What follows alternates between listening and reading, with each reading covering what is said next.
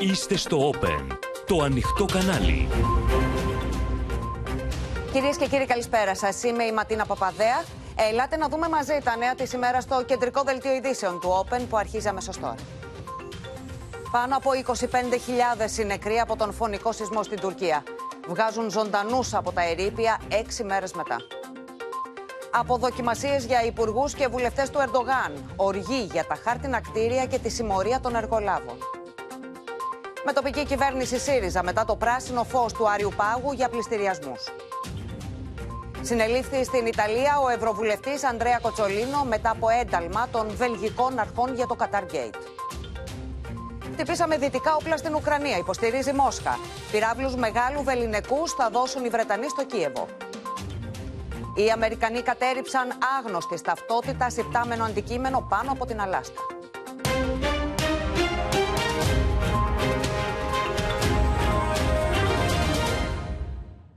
Ο θρήνος, η οργή και ο φόβος για το αύριο διαδέχονται την αγωνία στα συντρίμια της Τουρκίας και της Συρίας. Οι νεκροί, κυρίες και κύριοι, από τους φωνικούς σεισμούς ξεπερνούν τις 25.000. Και ενώ ιστορίες αχνής ελπίδα συνεχίζουν να βγαίνουν από τα ερήπια, εκατομμύρια άνθρωποι είναι άστεγοι, εκτεθειμένοι στο κρύο, στον κίνδυνο εξάπλωσης μολυσματικών ασθενειών και με τεράστιες ελλείψεις σε τρόφιμα και φάρμακα. Η αγανάκτηση ξεχυλίζει στις σεισμόπληκτες περιοχές όπου πολίτες αποδοκίμασαν υπουργούς και βουλευτές του Ερντογάν.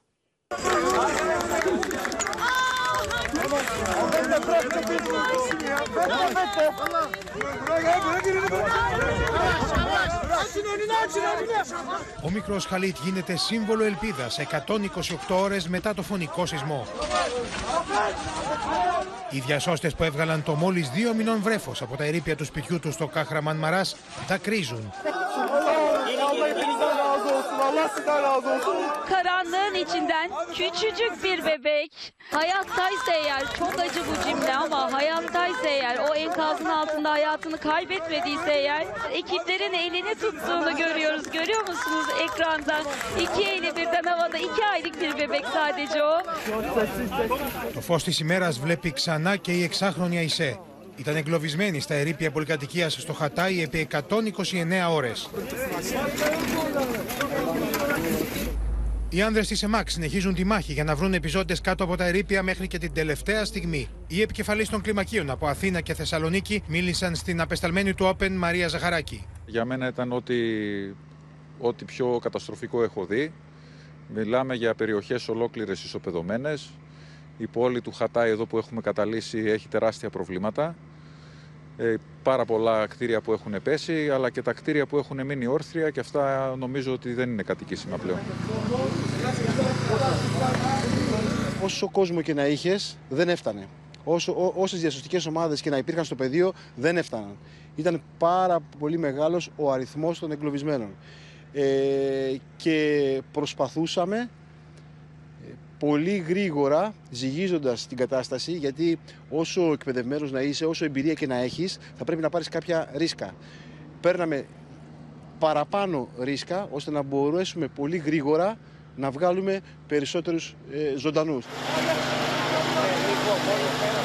Μας αγκάλιασαν γιατί ήρθαμε να βοηθήσουμε και από την πρώτη ώρα αυτό θέλαμε, να βοηθήσουμε να σωθούν ανθρώπινες ζωές. Είμαστε ε, επαγγελματίες, εκπαιδευμένοι με πλέον τεράστια εμπειρία και 24-24 ώρο είμαστε σε ετοιμότητα να συνδράμουμε και στην πατρίδα μας και όπου αλλού μας ζητηθεί. Tamam kapalı. Bir dakika. Bir dakika abi. Μέσα στη νύχτα οι διασώστες ανασύρουν μια γυναίκα ζωντανή από τα χαλάσματα του σπιτιού της στο Κάχραμαν Μαράς. Έχουν περάσει 122 ώρες από το χτύπημα του σεισμού των 7,8 βαθμών. Η 70χρονη Βιολέτ Ταμπάκ μεταφέρεται στο νοσοκομείο.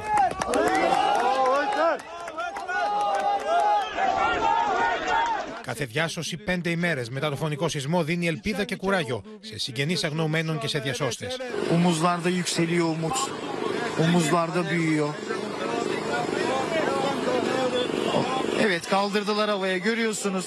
Τα σωστικά συνεργεία ανασύρουν μέσα από τα χαλάσματα του σπιτιού του ένα νεαρό αγόρι στο Χατάι 121 ώρες μετά το σεισμό. Görüyorsunuz onu sardılar. Buradan çıkarıyorlar şimdi kardeşi gibi kardeşin yanına götürecekler. İnşallah sağlığına kısa sürede kavuşacak. Με αγωνία, συγγενείς αγνοωμένων περιμένουν να μάθουν για την τύχη των δικών τους ανθρώπων. Για κάποιους είναι ήδη αργά. Για αυτόν τον πατέρα χάθηκε ο κόσμος όλος. Κρατά στην αγκαλιά το νεκρό παιδί του. İyi baktınız mı abi? İyi baktınız mı abi? Abi iyi baktınız mı abi? Leyla'ma bakın. Leyla'ma bakın. Of. Bunlar oldu. Ben seni nasıl kapının altına koyayım Leyla? Oy. Yürü Şu anda seyrediyorum. Dünya yıkıldı ya. Öyle söyleyeyim. Τουλάχιστον 5 εκατομμύρια άνθρωποι έχουν επηρεαστεί από το σεισμό σε Τουρκία και Συρία. Στους δρόμους των πόλεων οι σωροί των θυμάτων ολοένα και αυξάνονται και μαζί ο κίνδυνος εξάπλωσης μολυσματικών ασθενειών. Οι λοιμώξεις που περιμένουμε τις πρώτες ημέρες είναι κυρίως αναπνευστικές λοιμώξεις. Συνήθως σε αυτές τις περιπτώσεις βλέπουμε έξαρση των περιστατικών φυματίωση και το έχουμε δει και σε άλλους μεγάλους σεισμούς της Λατινικής Αμερικής και της Ασίας. Ακόμα δεν μπορεί να αποκλειστεί να αποφύγουμε την εκδήλωση και άλλων σοβαρότερων τέτοιων λοιμώξεων όπως είναι η χολέρα. Η οργή ξεχυλίζει για τους σεισμοπαθείς στο Κάχραμαν Μαράς. Κατηγορούν τις αρχές πως η βοήθεια που λένε ότι έχουν στείλει είναι ανήπακτη.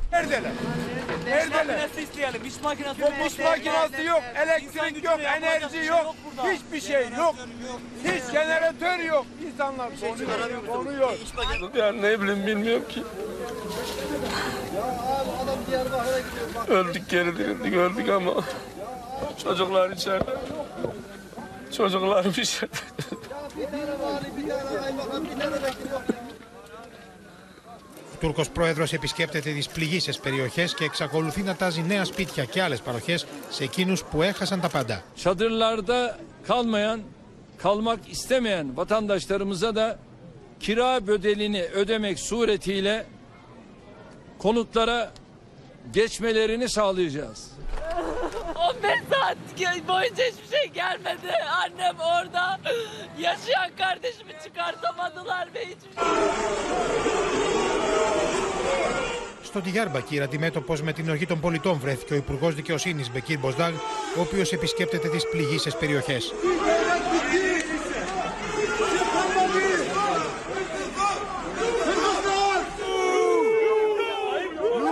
Σε αποδοκιμασίες ξέσπασαν κάτοικοι στην περιοχή εναντίον και του βουλευτή του κυβερνώντος κόμματος, ο Γιά Ερονάτ.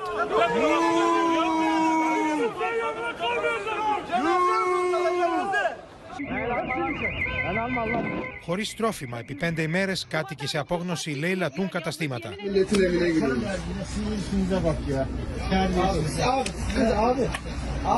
Ο Τούρκος πρόεδρος έχει δώσει εντολή στην αστυνομία να συλλαμβάνει όσους αναζητούν προμήθειες.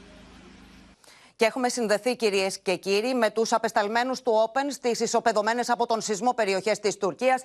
Στο Χατάι βρίσκεται η Μαρία Ζαχαράκη, στην Αλεξανδρέτα ο Μιλτό Σακελάρης. Καλησπέρα και στους δύο. Μαρία, να ξεκινήσουμε από σένα και το Χατάι, όπου σε τοπίο καταστροφής έχουμε νέες επιχειρήσεις της ΕΜΑΚ μαζί με άλλους διασώστες. Έχουν ρηχτεί στη μάχη μέχρι την ίστατη στιγμή. Ματίνα, μάλλον ζούμε άλλο ένα θαύμα μετά από 146 ώρες και μάλιστα με την υπογραφή της ελληνικής ομάδας διάσωσης της ΕΜΑΚ ΕΚΑΒ. Πριν από λίγα λεπτά, μόλις 2-3 λεπτά, ακούσαμε χειροκροτήματα από την ομάδα που επιχειρεί πάνω μου ακριβώς, αν βλέπετε είναι εδώ και η ελληνική ομάδα, η ελληνική ομάδα διάσωσης, η βραζιλιάνικη και η τουρκική ΑΦΑΝΤ. Εδώ λοιπόν τι ψάχνουν και γιατί μάλλον θα καταλήξει, ελπίζουμε, επιτυχία. Εδώ λοιπόν οι ομάδες διάσωσης ψάχνουν μία κοπέλα, αθλήτρια πόλο, μαζί με άλλες δι- τρεις αθλήτριες και ενδεχομένως ένα αγοράκι. Η, ε, λέγεται, είναι η κοπέλα που βλέπουμε αυτή τη στιγμή στην οθόνη μας, είναι μία αθλήτρια πόλο, η οποία κατά πάσα πιθανότητα είναι ζωντανή γιατί η, η κοπέλα αυτή ζήτησε βοήθεια μέσω μηνύματος που έστειλε στην τουρκική ομάδα διάσωσης, τη γνωστή ΑΦΑΝΤ. Αμέσως λοιπόν το μεσημέρι, μόλις έλαβαν το μήνυμα η τουρκική ομάδα, κάλεσαν την ελληνική ομάδα, την ΕΜΑΚ ΕΚΑΒ, εδώ στα συντρίμια αυτά της Αντιόχειας, προκειμένου να, να βοηθήσουν για τον απεγκλωβισμό αυτής της κοπέλας. Ε, για να στείλει όπως ακούγεται, όπως λέγεται η κοπέλα μήνυμα, ενδεχομένως είναι ζωντανή. Έχουν ακούσει φωνές όπως λένε και γι' αυτό το λόγο επιχειρούν. Ε, όταν ακούσαμε τα χειροκροτήματα πριν από λίγα λεπτά, ε, πιθανότατα εικάζουμε ότι, γιατί ακόμα δεν έχουμε πληροφορίες μόλις έγινε, εικάζουμε ή την εντόπισαν την κοπέλα ή, ή είναι είναι ζωντανή. Πρέπει εδώ όμως να σταματήσω την μετάδοση γιατί έχει επιβληθεί ησυχία προκειμένου να ξανακούσουν την κοπέλα. Θα πρέπει να σταματήσω για λίγο. Και είναι αυτές οι συγκλονιστικές ε, στιγμές ε, που προσπαθούν όλοι να αφουγκραστούν τον παραμικρό θόρυβο που βγαίνει μέσα από τα ερήπη. Ακούτε τα χειροκροτήματα και πάλι που σημαίνει ότι κάτι, κάτι θετικό έγινε. Κάτι καλό έγινε. Ακούσαμε και πάλι χειροκροτήματα. Ανεβαίνουν και άλλες ε, και άλλα μέλη της, ε, των σωστικών συνεργείων, των τουρκικών σωστικών συνεργείων. Είναι αυτά τα θαύματα που λέμε, α, χωρίς να κάνουμε κατάχρηση των λέξεων. Είναι μετά από έξι μέρες ε, που είναι θαμμένοι αυτοί οι άνθρωποι κάτω από τόνους ερηπείων. Είναι θαύμα που μπορούν, επικοινωνούν και εμείς τόσα χιλιόμετρα μακριά ενώνουμε τις, ε, την ευχή μας να πάνε όλα καλά, να βρεθούν α, ζωντανοί όσοι έχουν μείνει παγιδευμένοι εκεί. Μαρία, σε αφήνουμε προς το παρόν, θα επανέλθουμε.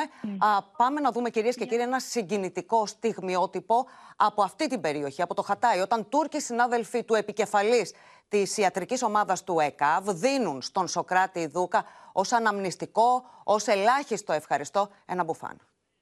This is a souvenir for uh, emergency services, ambulance services, and uh, they gave me this jacket uh, uh, like a souvenir, and I'm going to get it with me in Greece. Thank you very much. Thank you to it, because I have to put that glove off. Thank you. Thank you very much.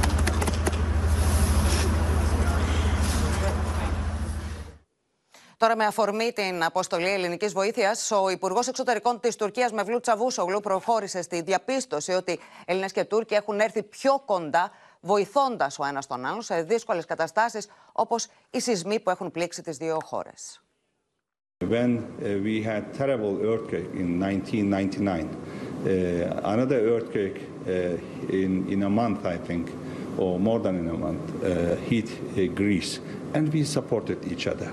I uh, still uh, believe that uh, we shouldn't wait another disaster to support each other or to resolve our uh, uh, disputed issues or outstanding uh, issues or problems. Therefore, we we should do our best to normalize the relations. Στην Τουρκία την καταστροφή και τον εφιάλτη φωτίζουν έστω και αμυδρά χτίδε ζωής μέσα από τα χαλάσματα των χιλιάδων κτηρίων που κατέρευσαν. Συγκλονιστική είναι η αυτοθυσία των διασωστών που δίνουν μάχη μέχρι την τελευταία στιγμή προσπαθώντας να αφουγκραστούν τους παραμικρούς θορύβους κάτω από τόνους ερηπείων που να δηλώνουν ζωή. Άοκνες είναι οι προσπάθειες των συνεργείων που από τη Δευτέρα τα ξημερώματα με αυτοθυσία αναζητούν επιζώντες μέσα στα συντρίμια. Είναι μια μάχη που δίνεται μέχρι την τελευταία στιγμή. Sana doğru geliyoruz. İki kere daha vur. Hızlıca vur. Εδώ προσπαθούν να ακούσουν έστω και έναν ανεπαίσθητο θόρυβο που μαρτυρά ότι θα συμβεί σε λίγο ακόμα ένα θαύμα. Τελικά βγάζουν ζωντανούς τέσσερις ανθρώπους. Ανάμεσά τους και η 85χρονη Ζεϊνέπ. Την εντοπίζουν μετά από 107 ώρες. Η ζωή για μια ακόμα φορά νικάει το θάνατο. Έπειτα από 115 ώρες, οι διασώστες στον Καζιαντέπ καταφέρουν να βγάλουν ζωντανή μέσα από τα χαλάσματα μια έξι μηνών έγκυο γυναίκα, τη Ζαχιντέ. Ζωντανή ανασύρεται και η επτάχρονη κόρη της.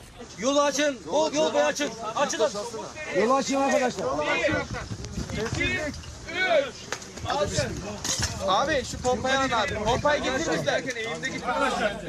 Tamam şu battaniyeyi alın abi. Έχοντας περάσει 110 ώρες κάτω από τα συντρίμμια, μία μάνα και το βρέφος της ανασύρονται και αυτοί ζωντανοί. Οι διασώστες βλέπουν το βρέφος και χειροκροτούν.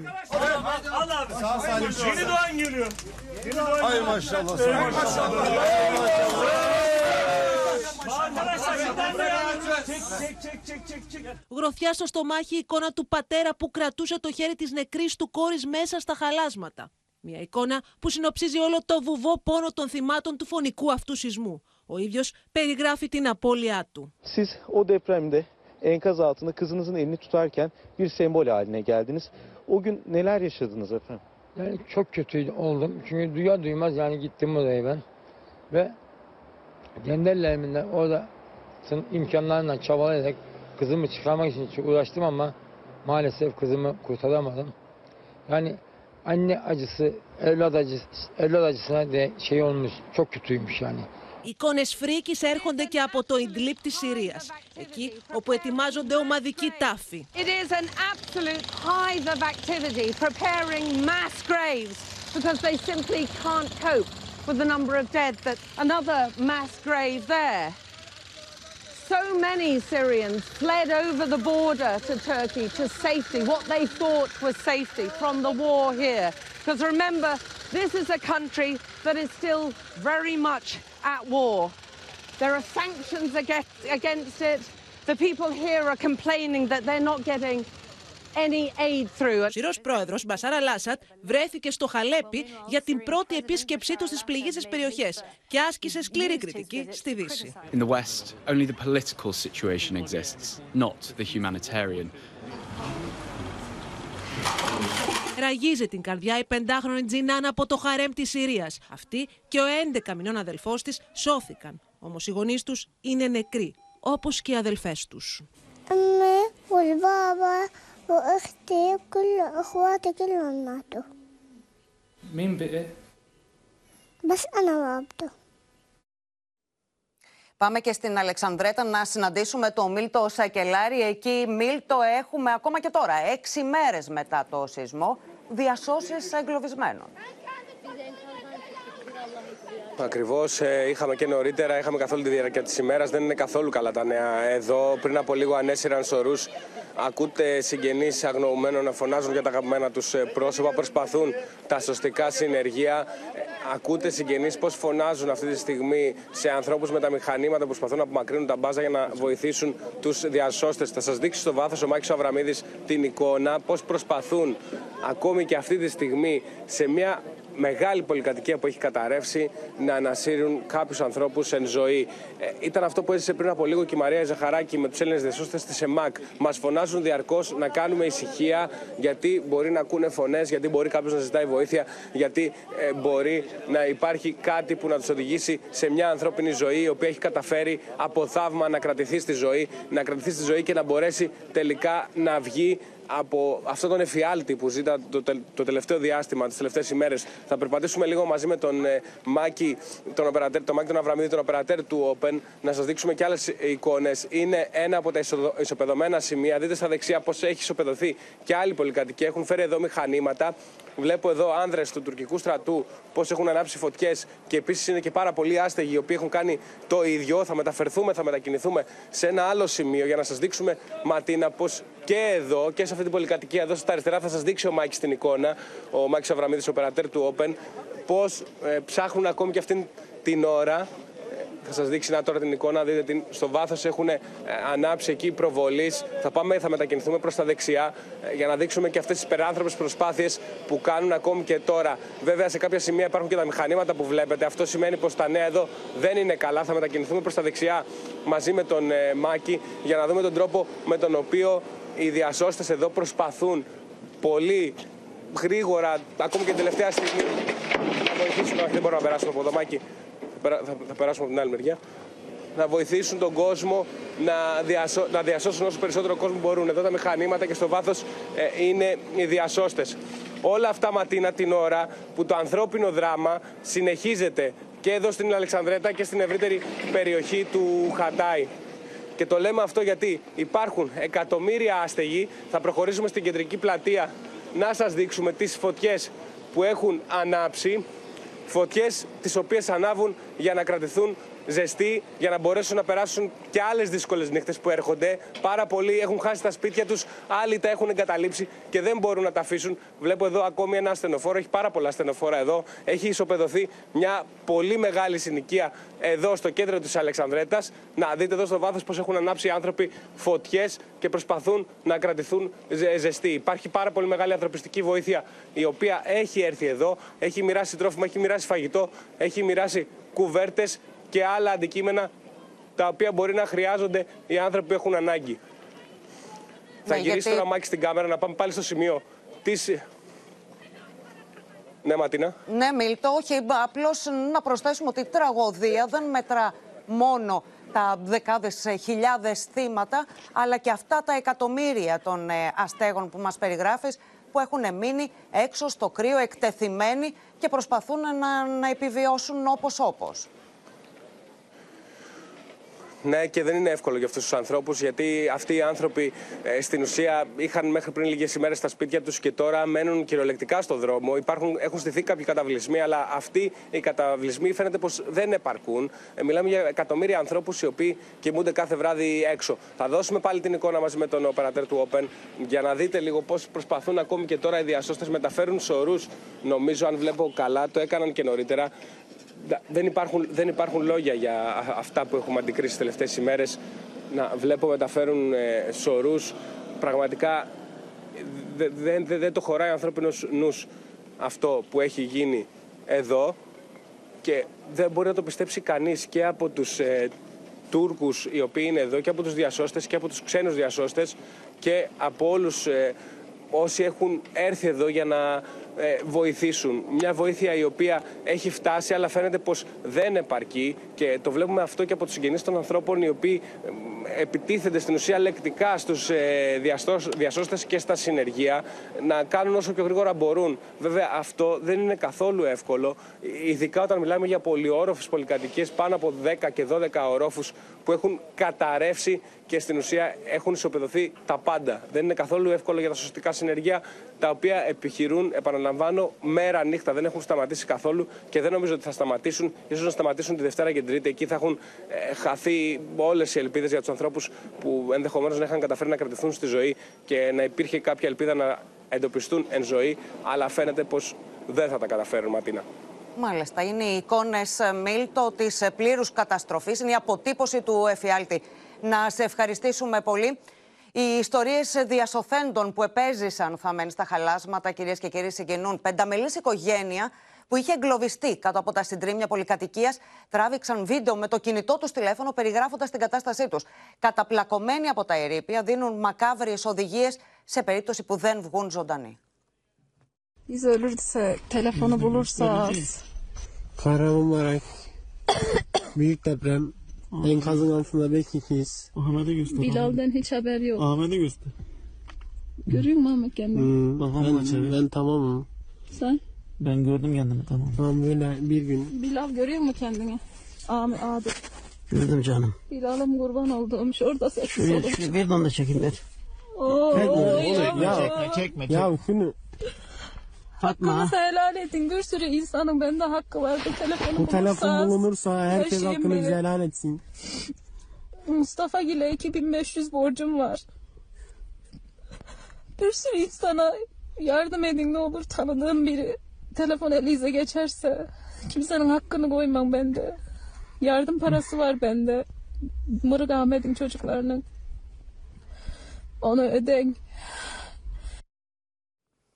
Και ο χρόνος μετρά αντίστροφα για τις επιχειρήσεις διάσωσης, με τις αρχές να βάζουν σκαπτικά βαριά μηχανήματα στα σημεία που έχουμε καταρρεύσει κτηρίων. Σημάδια Μίνα Καραμίτρου που δείχνουν ότι θα αρχίσουν να αποχωρούν οι αποστολές. Και η κατάσταση μάλιστα Ματίνα στην περιοχή αρχίζει να γίνεται έκρηθμη καθώς δεν είναι μόνο η απώλεια, η πείνα, η ανασφάλεια για το αύριο. Θέλω να σας πω ότι αρχίζουν να καταγράφονται και περιστατικά βίας μεταξύ ομάδων. Μάλιστα στη σύσκεψη που γίνεται των επικεφαλής των σωστικών συνεργείων ε, πρωί και βράδυ, το πρωί για να δουν τους στόχους που θα βάλουν και το βράδυ για να κάνουν την αποτίμηση της ημέρας, συζητήθηκε το γεγονός ότι αρχίζουν να υπάρχουν ε, κάποιες φορές ε, να ακούνε για περιστατικά βίας ή να ακούνε ακόμα και για συμπλοκές μεταξύ ομάδων. Και μάλιστα υπάρχουν, θέλω να σας πω, αποστολές σωστικών συνεργείων που έχουν ζητήσει από, επίσημα από το κράτος της Τουρκίας, αν χρειαστεί να επιχειρούν νύχτα, να επιχειρούν πάντα με συνοδεία αστυνομικών. Και αυτό σας ξαναλέω γιατί αρχίζουμε να έχουμε επικίνδυνα περιστατικά βίας. Ε, θέλω μάλιστα να σου πω, Ματίνα, ότι η αποστολή της Αυστρίας, η Αυστριακή και έχουν ε, ήδη δηλώσει ότι θα αποχωρήσουν. Μάλιστα, περιγράφουν ότι χρειάστηκε για το προηγούμενο βράδυ να μείνουν σε κάποιο καταφύγιο, καθώς ε, στο σημείο που έκαναν επιχείρηση ε, αντιλήφθησαν ότι γινόταν κάποια συμπλοκή και για λόγους ασφάλειας χρειάστηκε λοιπόν να αποχωρήσουν να πάνε στο καταφύγιο. Μάλιστα, περιέγραψαν κάποια στιγμή ότι άκουσαν ακόμα και πυροβολισμούς. Καταλαβαίνουμε λοιπόν ότι η κατάσταση αρχίζει και γίνεται και στα όρια του επικίνδυνου. Ε, καταλαβαίνουμε ότι έχουμε να κάνουμε με ανθρώπους οι οποίοι έχουν χάσει τους συγγενείς τους, έχουν χάσει τους ανθρώπους τους, έχουν χάσει τα σπίτια τους. Θα πρέπει να γίνουν ενδεχομένως πρόσφυγες μέσα στην ίδια τους τη χώρα. Δεν φαίνεται τι θα γίνει την επόμενη μέρα με την ζωή τους. Είναι άνθρωποι οι οποίοι δεν ξέραμε και τι κάνανε ε, και τα, κατά τη διάρκεια της ε, ζωής τους όταν όλα πήγαιναν καλά ε, στην χώρα τους. Δεν ξέρουμε τι γίνεται με τους παραβατικούς στην περιοχή εκείνη. Είναι ένα κλίμα το οποίο σας μεταφέρω. Είναι ένα κλίμα το οποίο ε, εκτιμώ ότι θα παίξει και το ρόλο του ε, αύριο που θα ληφθούν και οι τελικές αποφάσεις για την ημέρα που θα αποχωρήσουν οι αποστολές από την Τουρκία. Σαν να μην έφταναν όλα τα υπόλοιπα. Μίνα Καραμήτρου, σε ευχαριστούμε πολύ. Εκτός από τον πόνο, ξεχυλίζει και η οργή για τα χάρτινα κτίρια στην Τουρκία. Όσο κατακάθεται η σκόνη, τόσο αποκαλύπτεται το μέγεθος της καταστροφής και των εγκληματικών ευθυνών με την αντισυσμικότητα να θυσιάζεται στο βωμό του κέρδους. Χθες, Συνελήφθη στο αεροδρόμιο της Κωνσταντινούπολης ο εργολάβος συγκροτήματος πολυτελών κατοικιών που κατέρευσε σαν τραπουλόχαρτο. Αίσθηση προκαλούν και εικόνες πολυόροφου κτηρίου με ανύπαρκτα θεμέλια. Αυτό είναι το 12όροφο συγκρότημα πολυτελών διαμερισμάτων στο Χατάι, που διαφημιζόταν ως γωνιά του παραδείσου και μετατράπηκε μέσα σε δευτερόλεπτα σε κόλαση, παγιδεύοντας θανάσιμα στα συντρίμια του εκατοντάδες ανθρώπους. Και αυτός είναι ο Μεχμέντ Γιασάρ Κοσκούν, ένας από τους δύο κατασκευαστές του κτηρίου, ο οποίος συνελήφθη στο αεροδρόμιο της Κωνσταντινούπολης λίγο πριν διαφύγει, πετώντας για το Μαυροβούνιο, έχοντας πάνω του μεγάλο χρηματικό ποσό. Daireleri yaklaşık 3 milyon liraya satan Rönesans rezidansı müteahhidi yurt dışına çıkmak isterken İstanbul Havalimanı'nda yakalandı. Τραγική ηρωνία, ο υπεύθυνος εργολάβο του θανάτου ήταν ο πρώην πρόεδρος του Συλλόγου Αρχιτεκτόνων της πόλης, με ισχυρές διασυνδέσεις με το σύστημα Ερντογάν. Normal bir konut projesinden öte farklı bir proje yapalım adı altında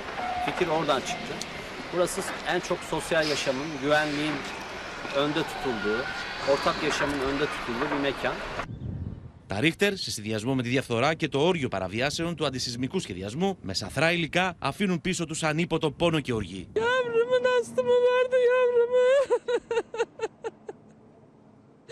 canım, canımın içi canımın içi. Canım yanıyor, yanıyorum, yanıyorum. Ben kanser hastasıyım ama ben öleydim. Keşke ben öleydim. Burası internette, sosyal medyada cennetten bir köşe diye paylaşıldı ama depremde Hatay'ın en lüks sitesi cehenneme döndü. Η σύλληψη του εργολάβου στο αεροδρόμιο της Κωνσταντινούπολης είναι η πρώτη, ενώ αναμένεται να ακολουθήσουν και άλλες, καθώς ο Ερντογάν θα επιχειρήσει να ξεφύγει από τη δίνη θέση στην οποία βρίσκεται. Τίποτα όμως δεν μπορεί να κρύψει τις τεράστιες ευθύνες του, αφού όλοι τον δείχνουν ως τον πατέρα της κατασκευαστικής αμνηστίας. Ένα παραθυράκι του νόμου που απάλασε τους κατασκευαστές από την τήρηση των κανονισμών εναντί ενός προκαθορισμένου προστίμου. Binada çizik yok, cam kırılmamış.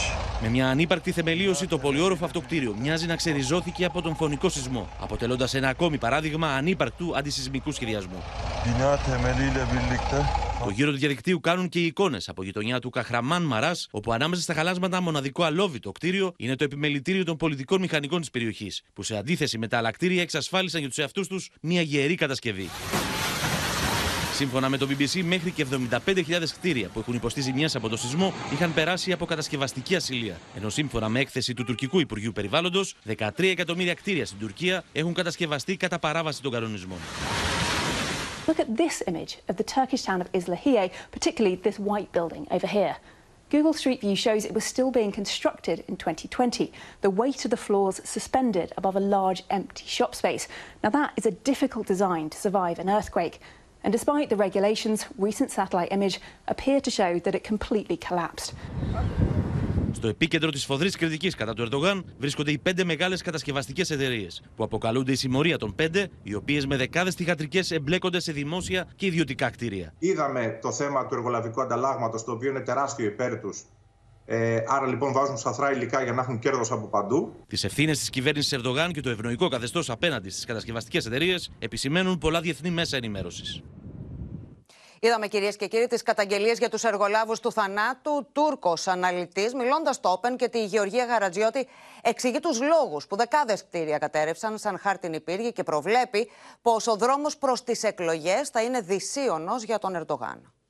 Good evening, Mr. Babahan, and thank you for being with us tonight. So, what led to this massive destruction? Iron and cement. Earthquake prevention it should be very thick, each column, but they usually use very thin irons inside of it. And in some cases, uh, you know, the first floor, uh, the entrance floor is a shop sold or rented to some people. And mostly the car companies selling car, uh, people selling cars, cut the columns to create better place to sh- for showcases or to put the cars easier. And one of the reasons some high rises collapse so easily. The Turkish press talks about the five constructors closely related to President Erdogan who built these complexes and have the responsibility of what happened. What's your information? Erdogan created a terrible organization, a Kızılay Red Crescent, run by a guy who is paid by 13 different state organizations. They are incapable of running things. There is also another state organization called AFAT, who is, uh, which is responsible for that kind of situation. There is a guy uh, at the head of this organization. They urgently called the ex-head uh, who had his education over Islam uh, and Quranic studies. Will Erdogan lose votes after this catastrophic earthquake? Antep is the city where Erdogan in 2018 got nearly 70% of the votes for presidential election. It's same for Marash and uh. And they saw that the Erdogan they pray and adore is not capable of coming to their help or rescue or and they left them with their fate alone. Uh, they will never forget this. Σύνδεση ξανά κυρίες και κύριοι με τη Μαρία Ζαχαράκη και το Χατάι, εκεί όπου Μαρία μας έλεγες πριν ότι ήταν σε εξέλιξη επιχείρηση εντοπισμού και διάσωσης. Και είναι ακόμη Ματίνα σε εξέλιξη, είναι σε πλήρη εξέλιξη και μάλιστα ε, υπάρχουν πολλές ελπίδες γιατί πριν ε, από λίγη ώρα όταν ε, κάναμε την ησυχία που απαιτείται προκειμένου να ακούν μέσα στα συντρίμια οι διασώστες με τα ειδικά γεώφωνα τα γεώφωνα λοιπόν ε, έδειξαν ότι υπάρχει ίχνος ζωής. Αυτό είναι πάρα πολύ σημαντικό στοιχείο και γι' αυτό το λόγο έχουν πέσει όλοι οι διασώ- οι διασώστες επάνω από όλες ε, τι- τις χώρες, από την Τουρκία, από την Ελλάδα, από τη Βραζιλία και άλλες δύο χώρες προκειμένου να δουν αν θα βρουν και την αθλήτρια Πόλο ζωντανή, εκεί επικεντρώνεται ουσιαστικά η έρευνα, αλλά και τις άλλες τρεις αθλήτριες καθώς και ένα αγοράκι. Υπάρχει μάλιστα και μ, κάποια πληροφορία που λέει ότι ο πατέρας αυτού του αγοριού, το οποίο δεν ξέρουμε όμως την ηλικία, κάλεσε στο τηλέφωνο το γιο του και η κλήση αυτή απαντήθηκε, χωρίς ωστόσο να ακούσει κάποια φωνή, αλλά απαντήθηκε. Ε, επομένως, αυτή τη στιγμή είναι σε εξέλιξη ακόμη αυτή η επιχείρηση, η οποία μπορεί να καταλήξει Ματίνα σε ένα ακόμη στάδμα με την υπογραφή και πάλι της ε, ελληνικής ομάδας ε, τη- ε, ΜΑΚ ΕΚΑΒ, αλλά βέβαια και των άλλων διασωστών που επιχειρούν εδώ στην Αντιόχεια ε, έκτη μέρα, 146-148 ώρες μετά από το φωνικό σεισμό, από το χτύπημα του εγκέλαδου που δεν ήταν εδώ το επίκεντρο, ωστόσο το Χατάι, η Αντιόχεια όπως λέμε στα ελληνικά, έχει υποστεί τη μεγαλύτερη καταστροφή. Σε έκταση βέβαια, σε μεγάλη έκταση και ε, τα σωστικά συνεργεία μάλιστα ήταν έτοιμα να πούμε Ματίνα να εγκαταλείψουν τις προσπάθειες. Ακόμη και η δική μας η ομάδα της Ελλάδας περίμενε κάποιες οδηγίες για να δει τι θα κάνει. Αν θα, αν θα φύγουν, αν θα μείνουν, γιατί πλέον δεν έβρισκαν εδώ, σε αυτή την περιοχή τουλάχιστον, δεν έβρισκαν ε, από χθες κάποιον, ε, κάποιον ζωντανό άνθρωπο. Επομένως, είχαν, θεωρούσαν ότι δεν υπήρχε λόγος να προχωρήσουν σε περαιτέρω επιχειρήσεις. Ε, θα δούμε αν αυτή η επιχείρηση τελικά ε, καταλήξει ε, στο να υπάρχει ένας άνθρωπος ζωντανός, θα είναι ένα μεγάλο θαύμα. Μάλιστα. Έχουμε λοιπόν σε εξέλιξη μία ακόμα δραματική επιχείρηση της ΕΜΑ και άλλων διασωστών εκεί στο Χατάι. Μαρία Ζαχαράκη, να σε ευχαριστήσουμε πολύ. Στα δικά μας, κυρίες και κύριοι, νέο μέτωπο στην πολιτική σύγκρουση που εξελίσσεται με φόντο τις επερχόμενες εκλογές, ανοίγει απόφαση της Ολομέλειας του Αρίου Πάγου, που θα φέρει εκατοντάδες χιλιάδες δανειολήπτες αντιμέτωπους με τους πληστηριασμούς. Η κυβέρνηση ρίχνει την ευθύνη στον ΣΥΡΙΖΑ, υποστηρίζοντας ότι πρόκειται για νόμο του 2015, ενώ η αντιπολίτευση ζητά νομοθετικό φράγμα άμεσα στους πληστηριασμούς πρώτης κατοικίας. Η κυβέρνηση προτρέπει τους δανειολήπτες να προστρέξουν στον εξοδικαστικό συμβιβασμό. Ρίχνει όμως το ανάθεμα για τους πληστηριασμούς σε νόμο του ΣΥΡΙΖΑ. Τι αποφάσισε ο Άριος Πάγος, αποφάσισε ότι είναι ισχυρός ο νόμος του ΣΥΡΙΖΑ. Δεν προαναγγέλω καμία ρύθμιση. Ο πτωχευτικός νόμος ήδη ισχύει. Οριζόντια ρύθμιση στην προστασία πρώτης κατοικίας σημαίνει κανένα νέο ζευγάρι να μην ξαναπάρει δάνειο για να πάρει σπίτι. Ο ΣΥΡΙΖΑ καταγγέλει σχέδιο ανακατανομής πλούτου από τα κάτω προς τα πάνω. Ζητά μπλόκο στους πληστηριασμούς πρώτης κατοικίας με πράξη νομοθετικού περιεχομένου στις εκλογές. Ο κ. Μητσοτάκης οφείλει να απαντήσει σε ένα και μόνο ερώτημα. Θα φέρει πράξη νομοθετικού περιεχομένου για αναστολή πληστηριασμών πρώτης κατοικίας και προστασία των δανειοληπτών ως τις εκλογές ή εξυπηρετεί τους πάτσιδες; Το Πασόκ κατέθεσε τροπολογία για την προστασία της πρώτης κατοικίας. Καλώ την κυβέρνηση και τα κόμματα της αντιπολίτευσης να αποδεχτούν και να ψηφίσουν την νομοθετική μας πρωτοβουλία. Έχουμε χρέος να δώσουμε στους αδύναμους δανειολήπτε μια δεύτερη ευκαιρία αξιοπρέπειας. Με τη βόμβα που φαίνεται να ρίχνει ο Άριος Πάγος σε σχέση με εκατοντάδες χιλιάδες ακίνητα, αναμένεται κύμα πληστηριασμών πρώτης κατοικίας στην Ελλάδα. Αυτή τη στιγμή η λύση είναι πολιτική. Αν δεν υπάρξει νομοθετική ρύθμιση του ζητήματο, είναι δεδομένο ότι μπορεί να ζήσουμε τους επόμενους μήνες φαινόμενα βαρκελόνης. Η κυβέρνηση υποστηρίζει πως το υφιστάμενο πλαίσιο για τον εξοδικαστικό συμβιβασμό μπορεί να δώσει λύσεις. Έχει υπάρξει πλαίσιο. Αν υπάρχουν ανάγκες βελτίωσης, θα τα δούμε. Πληστηριασμοί 30.000 έγιναν επί ΣΥΡΙΖΑ. Δεν υπήρξε επί κυβέρνησης Αλέξη Τσίπρα και ΣΥΡΙΖΑ μία, μία, έστω μία πράξη πληστηριασμού πρώτης λαϊκής κατοικίας. Ένα σχόλιο. συνάδελφος με τον Μπάτσι, κύριε Να μην σας θυμίσω, και τον πάτε και μας λέτε αυτά τα πράγματα σε τώρα. κέριο Σας πόστο για παρακαλώ πάρα πολύ. Είσαστε Είσαστε το κόμμα των Πάσιδων. Και τις σχέσεις του με Είσαστε φans. το κόμμα των Πάσιδων. Είναι απλά θέμα πολιτικής βούλησης της κυβέρνησης. Δεν θέλει να το αντιμετωπίσει το θέμα. Νέα Δημοκρατία, ΣΥΡΙΖΑ και ΠΑΣΟΚ, που σήμερα αλληλοκατηγορούνται, φέρουν την απόλυτη ευθύνη για την επίθεση στην περιουσία των Ελλήνων. Νέα φωτιά στην Αντλία βάζει η κίνηση της Ρωσίας να μειώσει την παραγωγή πετρελαίου από το Μάρτιο κατά 500.000 βαρέλια την ημέρα. Παράγοντε τη αγοράς περιμένουν νέες αυξήσεις το επόμενο διάστημα στη βενζίνη και το πετρέλαιο κίνησης, με τον κίνδυνο να σπάσει πάλι το φράγμα των 2 ευρώ να είναι ορατός. Νέα άνοδος στις τιμές καυσίμων βλέπουν παράγοντες της αγοράς μετά την απόφαση της Ρωσίας να μειώσει την παραγωγή πετρελαίου ως απάντηση στο εμπάργκο της Ευρωπαϊκής Ένωσης. Ζούμε ένα δράμα, αυτό που βλέπετε κι εσείς από τις τιμές του καυσίμου. Η όποια επιβολή μέτρων, είτε εμπάρκο λέγεται αυτό ή οτιδήποτε, έχει σαν αποτέλεσμα την αύξηση των τιμών και βέβαια την επιβάρηση του καταναλωτή. Μετά τις ρωσικές ανακοινώσεις για μείωση της παραγωγής κατά 500.000 βαρέλια ημερησίως από το Μάρτιο, οι διεθνείς τιμές του πετρελαίου ξεπερνούν τα 86 δολάρια το βαρέλι, σημειώνοντας μεγάλη άνοδο κατά 2,4%. Σύμφωνα με το Παρατηρητήριο Τιμών της Ευρωπαϊκής Ένωσης, η αμόλυβδη 95 οκτανίων στη χώρα μας στοιχίζει κατά μέσο όρο 1,9 ευρώ το λίτρο. Είναι η τέταρτη ακριβότερη στην Ευρωζώνη μετά τη Γαλλία, τη Φινλανδία και τη Δανία. Στην Ευρωζώνη η βενζίνη κοστίζει κατά μέσο όρο 1,78 ευρώ το λίτρο.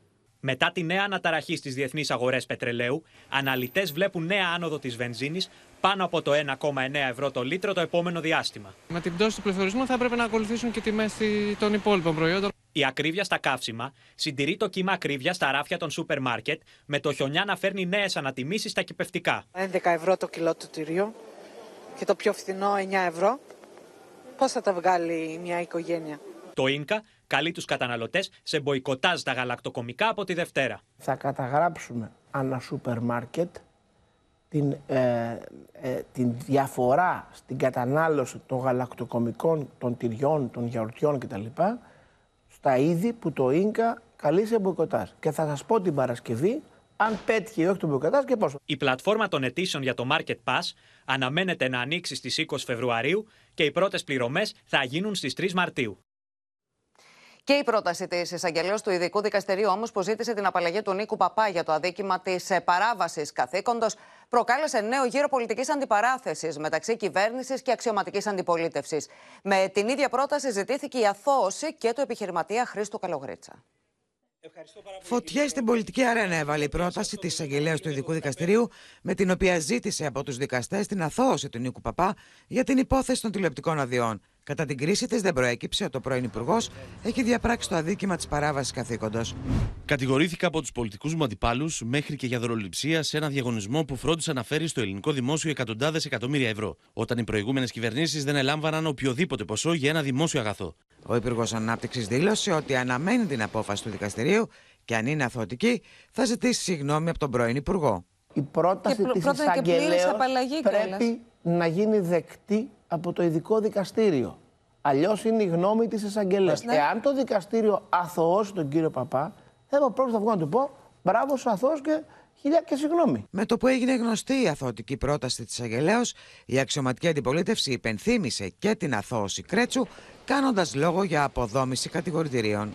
Μετά την αθώωση Κρέτσου, έρχεται σήμερα η πρόταση της εισαγγελέα κυρίας Μυρλή στο ειδικό δικαστήριο για να αποδομήσει όλο το κατηγορητήριο αλλά και το αφήγημα της κυβέρνησης για δεθεν στημένο διαγωνισμό για τις τηλεοπτικές άδειες από την κυβέρνηση του ΣΥΡΙΖΑ. Η Νέα Δημοκρατία με αίσθημα σοβαρότητας και ευθύνης δεν πρόκειται να ακολουθήσει τον ολισθηρό θεσμικό κατήφορο του ΣΥΡΙΖΑ και δεν θα τοποθετηθεί όσο η δίκη βρίσκεται σε εξέλιξη και δεν έχει εκδοθεί η τελική ετοιμιγορία. Η απόφαση της εισαγγελέως εισήγησε χθες ήταν καταπέλτης εναντίον του κατηγορητηρίου, απολύτως απαλλακτική για τον Νίκο Παπάκη. Η δικαιοσύνη ακόμα δεν έχει πει τον τελευταίο λόγο της. Εμείς περιμένουμε, δεν προτρέχουμε, αφήνουμε τη δικαιοσύνη να μιλήσει.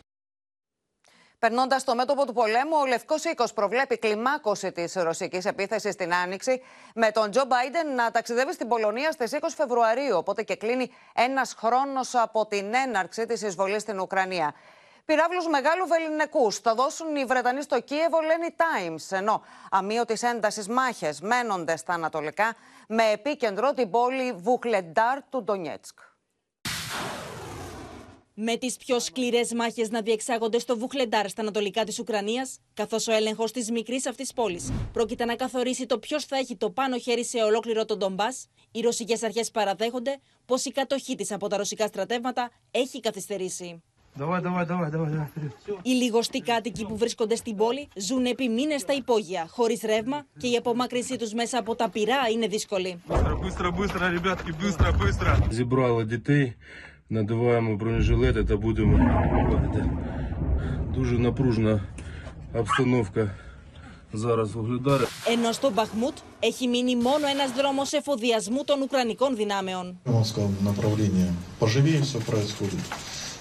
Там Вагнера сейчас в северной части Артемовск и восточной части, по сути, перерезали уже три дороги из четырех. Από τις 20 έως τις 22 Φεβρουαρίου ο Τζο Μπάιντεν θα βρίσκεται στην Πολωνία για να συζητήσει με τον ομολογό του εκεί τη στήριξη του ΝΑΤΟ προς την Ουκρανία, καθώς κλείνει ένας χρόνος από την έναρξη του πολέμου. Πληροφορίες για κλιμάκωση των εχθροπραξιών από τη ρωσική πλευρά την Άνοιξη έρχονται και από το Λευκό Οίκο. We do believe that he will try to take advantage of these winter months Uh, uh, to restock, resupply, rearm, uh, contribute to his manpower in what could be offensive, renewed offensive operations come spring. Δημοσίευμα των Times αναφέρει πως ενώ η Ρωσία ετοιμάζεται για μια δυναμική επίθεση, η Ουκρανία ενδέχεται να χτυπήσει ρωσικούς στόχους στην Κρυμαία με βρετανικούς πυράβλους μεγάλου βεληνικούς που τις υποσχέθηκε η βρετανική κυβέρνηση. Στις εξελίξεις από το σκάνδαλο διαφθορά του Qatar Gate, προφυλακιστέο κρίθηκε μετά την απολογία του ο Ευρωβουλευτής Μάρκ Ταραμπέλα. Πάμε στην ε, Μαρία Ρόνη στις Βρυξέλλες που θα μας πει περισσότερα.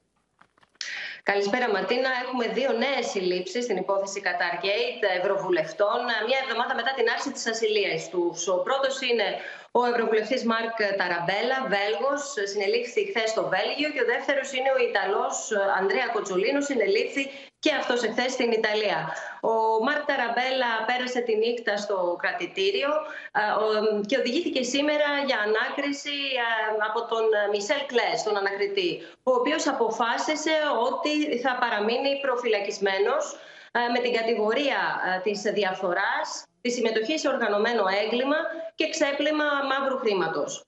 Ο Βέλγος Ευρωβουλευτής Μάρκ Ταραμπέλα εξακολουθεί να δηλώνει αθώος και μάλιστα ο δικηγόρος του έκανε δηλώσεις στο Βελγικό Πρακτορείο Ειδήσεων λέγοντας ότι ο πελάτης του είναι αθώος, ότι δεν υπάρχει κάποια στοιχειοθετημένη κατηγορία εναντίον του και ότι η κράτησή του βασίζεται ε, στα λεγόμενα του ενός εγκληματία, όπως είπε, του Παντσέρη, ο οποίος καταστρέφει τη ζωή του πελάτη του. Τώρα, σε, να θυμίσουμε ότι ο Παντσέρη κατηγορεί τον Βέλγο Ευρωβουλευτή ότι έχει δωροδοκηθεί με 140.000 ευρώ για να υπερασπιστεί τα συμφέροντα του Κατάρ, του Μαρόκου και της Μαυριτανίας στο Ευρωπαϊκό Κοινοβούλιο.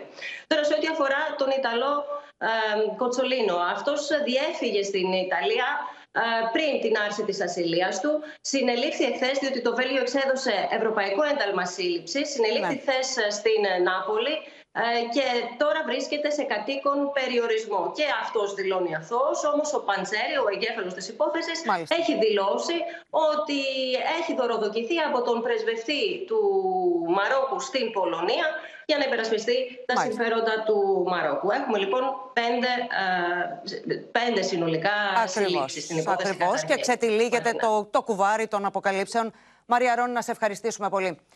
Συνεχίζουν τι κινητοποιήσεις οι καλλιτέχνες, κυρίες και κύριοι, ενάντια στο Προεδρικό Διάταγμα που υποβαθμίζει τις ε, σπουδές τους. Μετά και την ε, μαζική συναυλία αλληλεγγύης χθες βράδυ στο Εθνικό Θέατρο που τελεί υποκατάληψη.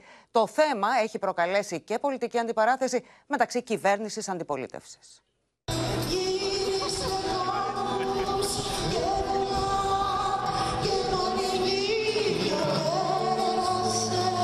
Μια αγκαλιά αλληλεγγύης προς τους σπουδαστές των κρατικών δραματικών σχολών που τελούν υποκατάληψη, όπως και οι κρατικές σκηνές. Άνοιξε έξω από το Εθνικό Θέατρο, στη συναυλία που διοργάνωσε το Σωματείο Ελλήνων Ηθοποιών με τη συμμετοχή δημοφιλών καλλιτεχνών. Κρατήστε ψηλά το πρόγραμμά σας. Μην αφήσετε ποτέ να σας σβήσουν την ελευθερία σας.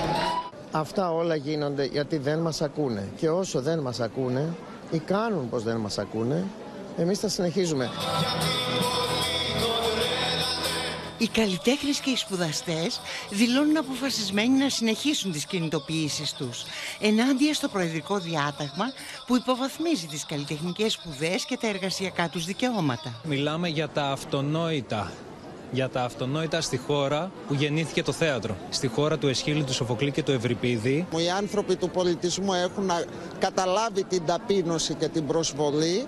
Αυτή που πρέπει να καταλάβει είναι η κυβέρνηση και να κοιτάξει τα συμφέροντα αυτών των ανθρώπων και του πολιτισμού. Και πρόθεση λύσης υπάρχει και ενέργειες έχουν γίνει και θεωρώ ότι κατά κάποιο τρόπο όλο αυτό εντάσσεται σε ένα προεκλογικό σκηνικό. Στο μεταξύ έγινε η πρώτη συνεδρίαση της Διπουργικής Ομάδας Εργασίας, η οποία έως τις 31 Μαρτίου θα καταθέσει τεκμηριωμένη πρόταση για τη δημιουργία πανεπιστημιακού επίπεδου σχολής παραστατικών τεχνών.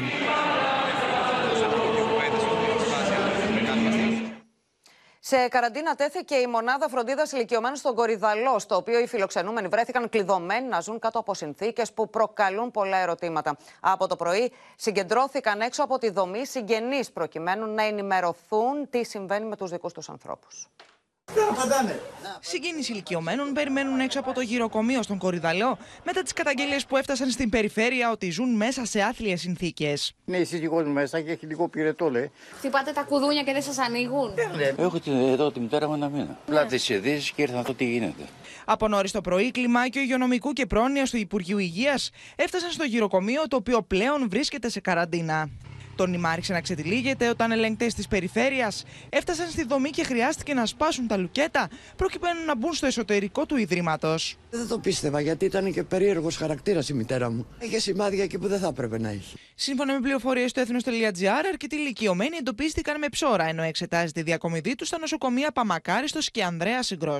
Η μονάδα φροντίδας ηλικιωμένων εδώ στον Κορυδαλό τέθηκε σε καραντίνα και απαγορεύτηκε η είσοδος στους συγγενείς των φιλοξενούμενων. Πρόσβαση έχουν μόνο όσοι εργάζονται στη δομή, αλλά και ο γιατρός, ο οποίος έχει οριστεί για την περίθαλψή τους. Σύμφωνα με την περιφέρεια, για το γυροκομείο είχαν εκδοθεί αποφάσεις για την ανάκληση της άδειας λειτουργίας του. Η Περιφέρεια Αττικής από το 2020 έχει επιβάλει πρόστιμα πάνω από 300.000 ευρώ και έχει εκδώσει αποφάσεις ανάκλησης της άδειας λειτουργίας και σφράγισης της συγκεκριμένης μονάδας στον Κορυδαλό. Ωστόσο, στις 23 Σεπτεμβρίου Σεπτεμβρίου του 2020 υπήρξε προσωρινή διαταγή του Διοικητικού Εφετείου Πειραιά αναστολής εκτέλεσης των τριών αποφάσεων 29 Τετάρτου 20, 23 Εβδόμου του 20 και 19 του 20 της Αντιπεριφερειάρχη για ανάκληση, διακοπή και σφράγιση της μονάδας. Στην ίδια ανακοίνωση, η Περιφέρεια αναφέρει ότι το ισχύον θεσμικό πλαίσιο δεν της δίνει τη δυνατότητα να προχωρά στη σφράγιση των ακατάλληλων αντίστοιχων δομών. Η Περιφέρεια για την υπόθεση έχει ενημερώσει τον Εισαγγελέα, την αστυνομία και το αρμόδιο Υπουργείο.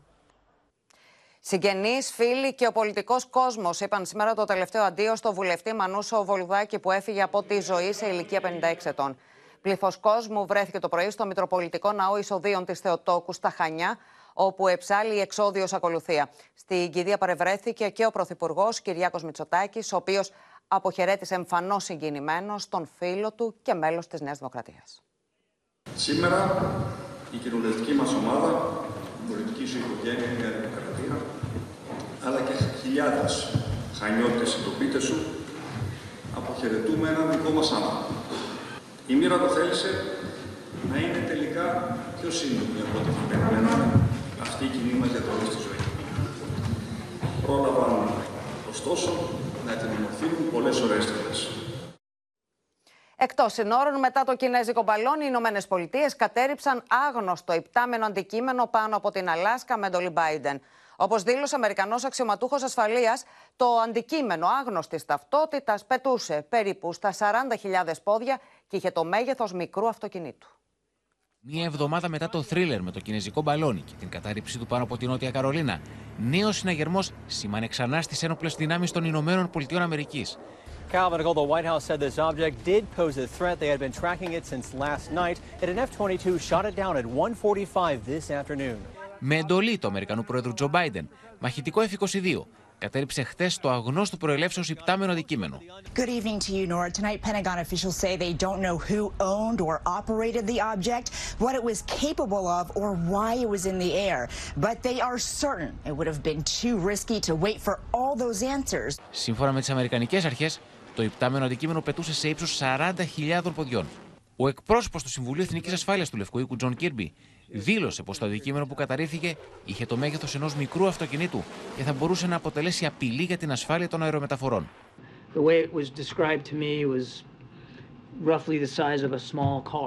Τα συντρίμμια έπεσαν σε αμερικανικά χωρικά ύδατα. Στο σημείο οργανώθηκε αμέσως μεγάλη επιχείρηση για την ανέβρεση των συντριμιών.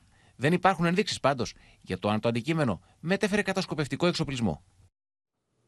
Στη Γαλλία τώρα που είχαμε νέες συγκρούσεις ε, στο Παρίσι μεταξύ διαδηλωτών και αστυνομικών στη διάρκεια νέων κινητοποιήσεων με αφορμή το συνταξιοδοτικό νόμο της κυβέρνησης Μακρόν. Η Χριστίνα Ιορδανίδου θα μας πει περισσότερα. Χριστίνα. Ματίνα, είναι η τέταρτη φορά μέσα σε μικρό χρονικό διάστημα που οι Γάλλοι βγαίνουν για να διαδηλώσουν για την αλλαγή, τη μεταρρύθμιση στο συνταξιδοτικό. Το πηγαίνει ο Μακρόν από τα 62 στα 64 έτη, λέγοντας ότι ευθυγραμμίζεται με την υπόλοιπη Ευρώπη. Ε, οι Γάλλοι διαδηλώνουν. Ε, το Υπουργείο Ιστορικών κάνει λόγο για ένα εκατομμύριο Γάλλους που βγήκαν σε όλη την ε, Γαλλία. Όμως τα συνδικάτα κάνουν λόγο για 500.000 διαδηλωτές μόνο στο Παρίσι. Στο τέλος της μεγάλης αυτής ειρηνικής πορείας, κάποιοι διαδηλωτές εκτόξευσαν αντικείμενα κείμενα σε αστυνομικούς, έκαψαν ε, κάδους, έβαλαν φωτιά σε κάδους, αναποδογύρισαν κάποια αυτοκίνητα. Φυσικά ε, απάντησαν ε, με δακρυγόνα, η αστυνομία απάντησε με δακρυγόνα και έγιναν κάποιες συλλήψεις, Ματίνα. Χιλιάδες ξανά στους δρόμους. Χριστίνα, να σε ευχαριστήσουμε πολύ. Και στο σημείο αυτό ολοκληρώθηκε το κεντρικό δελτίο ειδήσεων. Μείνετε στο Open. Αμέσως μετά η ελληνική ταινία Ο άνθρωπος της Καρπαζιάς με τον Κώστα Βουτσά. Και στις 10 μην χάσετε το νέο επεισόδιο από το δεύτερο κύκλο της δραματικής σειράς του Open, το κόκκινο ποτάμι Η Συνέχεια, σε σκηνοθεσία Μανούσου Μανουσάκη. Στις 11 έρχεται ο Γιάννης Μπέζος και το Ό,τι αγαπώ με ένα ξεχωριστό αφιέρωμα στο Γιώργο Μιτσάκη. Κυρίες και κύριοι, από όλους εμάς, καλό βράδυ.